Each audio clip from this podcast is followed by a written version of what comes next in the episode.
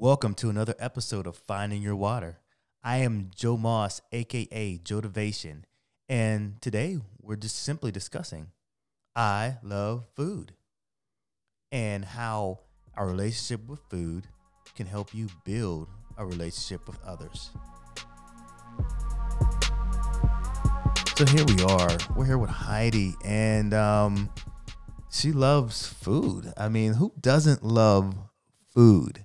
I think everybody loves to eat food. I mean, we just came off the holiday season, and people have different, ethnic things that they like to do and things in that regards. But Heidi just likes food. I mean, so if you had a favorite food, Heidi, what is your favorite? What do you like to eat? So I like everything. I just like food. I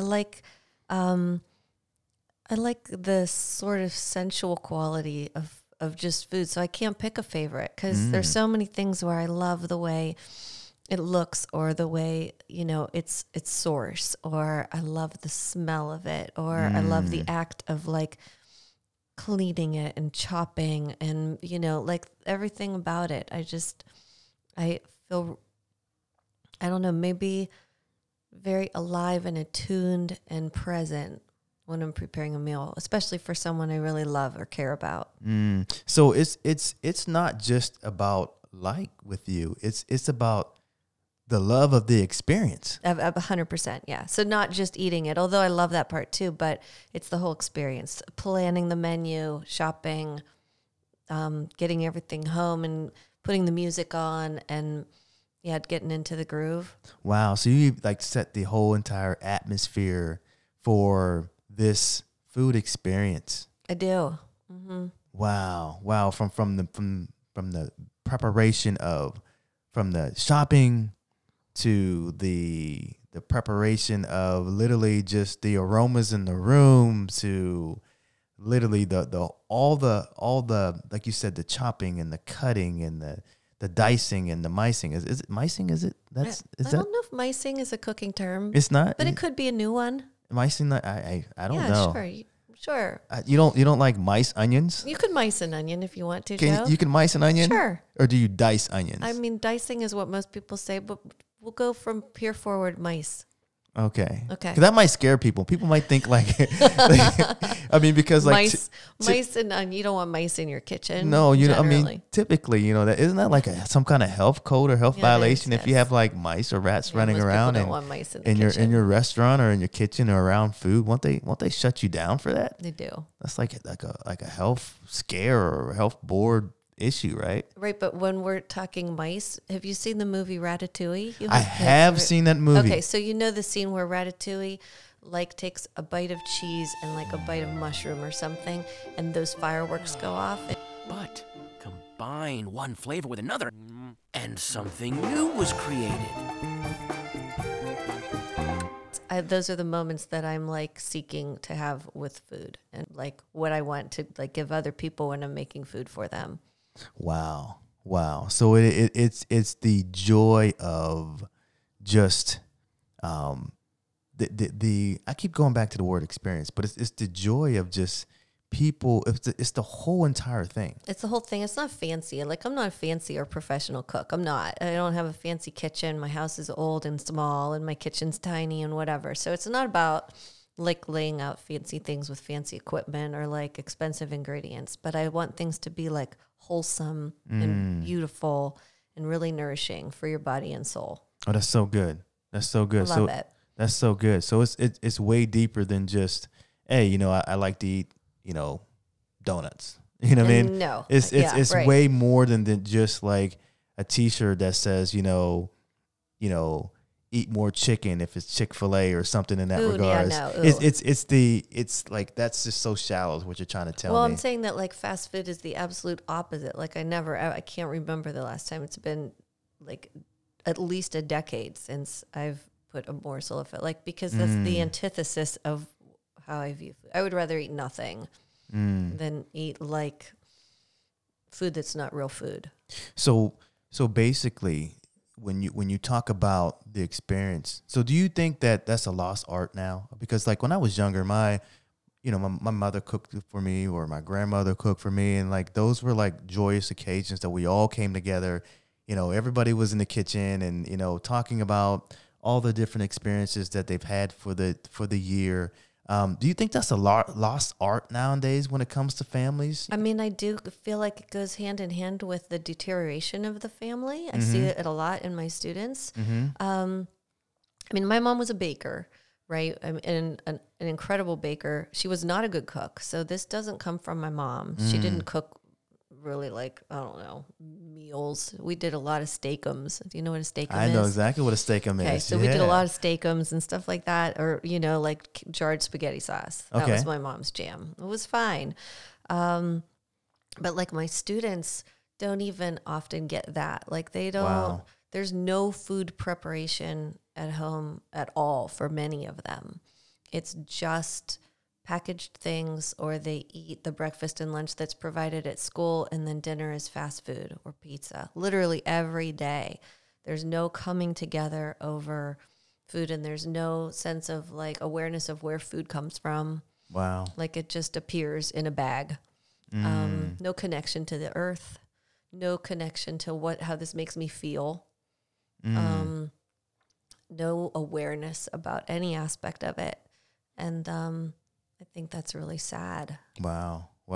So would you agree or disagree that if there were more kind of family opportunities to create food experiences like you're explaining, do you think that would change I don't know if our behavior or bring us closer together or kind of fill me in on that a little bit. No, I do. I feel like it's intensely therapeutic. At least it is for me. That's one of my most therapeutic things, one of my go-tos to reset is to just like get in the kitchen and start making something. Even if it's just for me, I mean, I live by myself and I don't want to get to a place where just because I live alone, I'm going to like eat a yogurt or a bowl of cereal and not mess up the kitchen. Right. Because it doesn't feel like self-care to me. And so I feel like even for a child at a very young age, they should have a repertoire of simple things that they could independently do to like nurture themselves,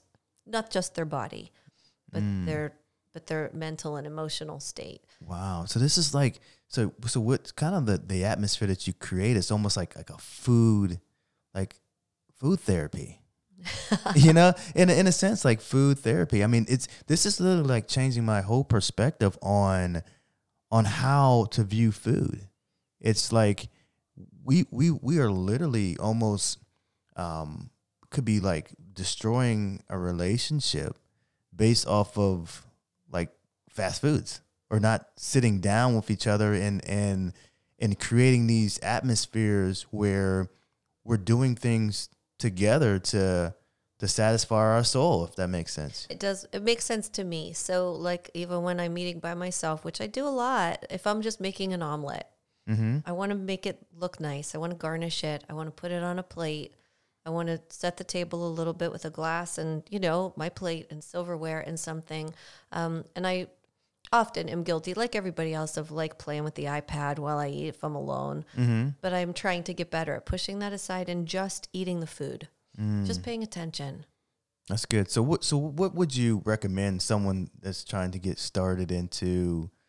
I'm calling it food therapy, but I don't know if that's the right term. But I do know that it puts us in a happier and healthier place. Yeah.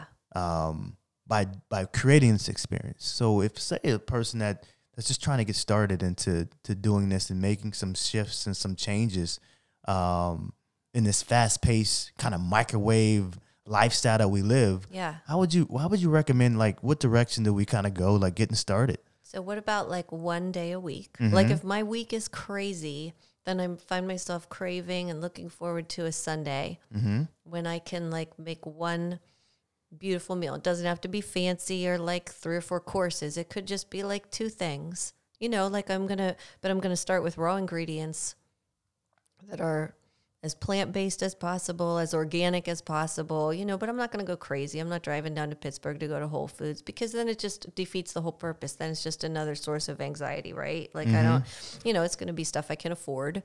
Right. All of those things. It's, you know, I'm not trying to impress anyone. I'm just trying to be nurturing. So, you know, I'm going to kind of think about what's in season and what's wholesome and what's accessible. And then go from there and plan, you know, a couple things. That's, you know, I can't devote 8 hours to it, but could I like set aside 2 hours or an hour and say, like, I'm going to like sit down with somebody that I care about and share this meal and conversation with them.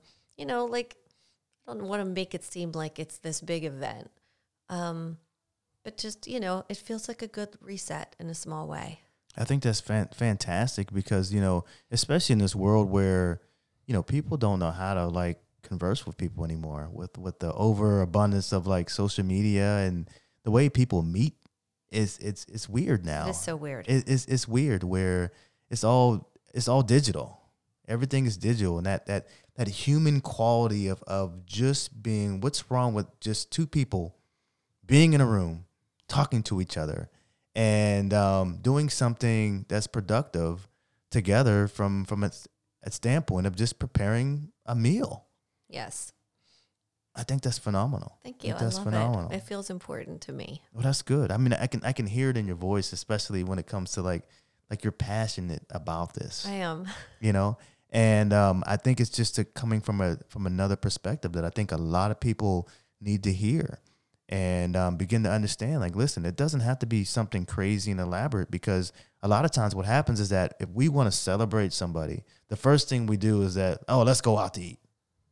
And what you're saying is that, no, why don't we just stay in, create the atmosphere, and prepare this thing together, because this is really what's going to truly help our relationship grow and get better, not being surrounded by other people and having someone else just bring it all to us.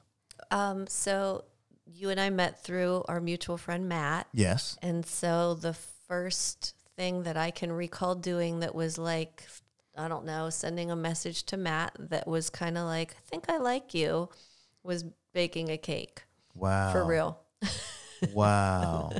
Wow. I invited him over for a piece of my cake. Wow. I mean, I don't know. For me, I guess it is. It's a form of expression that I'm comfortable with. But that's cool. I think that's really, really cool. Well, then you'll have to come over sometime and I'll cook for you. Oh, that'd be great. Okay. That'd be great. You know, and hopefully, you know, Matt and I won't like break off into like some type of workout. You know, he might try to convince it, hey, Joe, let's just go run 5 miles here real quick. Matt likes people to think that it's going to go that direction, but actually he's as much into sugar and butter and flour as the next guy. So, but if it's all part of the relationship building and the experiences that you're able to create around food, you know, I think it's a phenomenal thing and a phenomenal approach, and I think it's something that we definitely need to do more. We need to spend more time with our loved ones and cook. There you go. You Let's know, cook. And cook and cook and cook. So, yeah. So real quick, kind of just tell us what you do, who you are, and just kind of give us a rundown of kind of like your day-to-day work. Oh, geez. Okay. So like you introduced me, I'm Heidi Marshall. I've been an educator for, I don't know, 25-ish years. I taught for a lot of those years, first grade, fourth grade. And now I'm a middle school principal in Pennsylvania, in Sharpsville, where I grew up. Feels really good to be working in a place where I have deep roots. I love that. And yeah, I'm a mom also.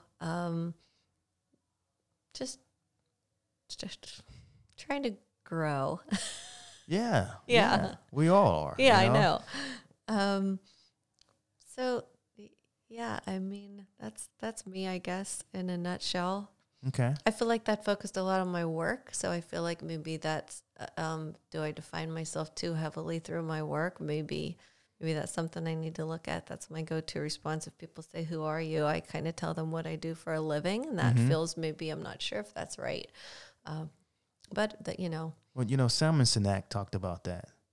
He talks about how, people don't buy what you do.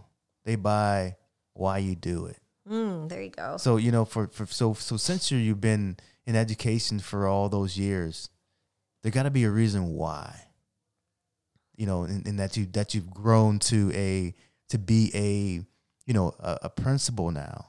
I think it's more than just getting, more further education, because there's people that retire as a teacher, so there must be something that you saw that through your experiences that you're saying, well, if I can climb higher to the top, hopefully I'll be to make some changes and make a difference from a larger perspective and be to do things that I couldn't as a teacher. Yeah, so I've been told that that's what I do, and that feels really good. It feels right. So let me ask you this. So why do you do that?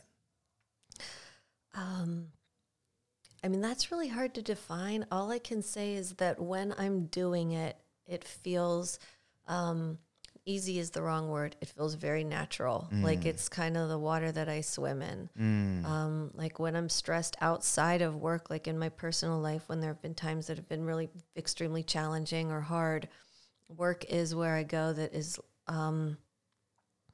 where I feel like most in my groove. Even when the days at work are very challenging, it seems like I generally speaking, like I've got this. I know how to be responsive here. I know how to tap into this. That's good. It is good. It feels like I do feel a strong sense of purpose. And there. There you go. Yeah. There you go. There you go. You pretty much... You find your water. I did find my water. You find your water. Yes. You find your water right in that space, in that moment. Yes. So I think that's phenomenal. So we've learned about food and creating an atmosphere to nurture relationships through food, and to be a person that just wants to contribute and give back to society and our work and what we do. So I just want to thank you, Heidi, for just spending this time with us today. And I know it was on the fly. I just had you sit down and we just started having a conversation. But I appreciate you coming out today and just taking time and spending time with us. Joe, thank you so much. It was a pleasure. Always. Thank you very much. And this concludes this episode of Finding Your Water. This is Joe Moss, a.k.a. Joe Devation, and I just want to encourage you to be the best you in everything you do, every day and in every way.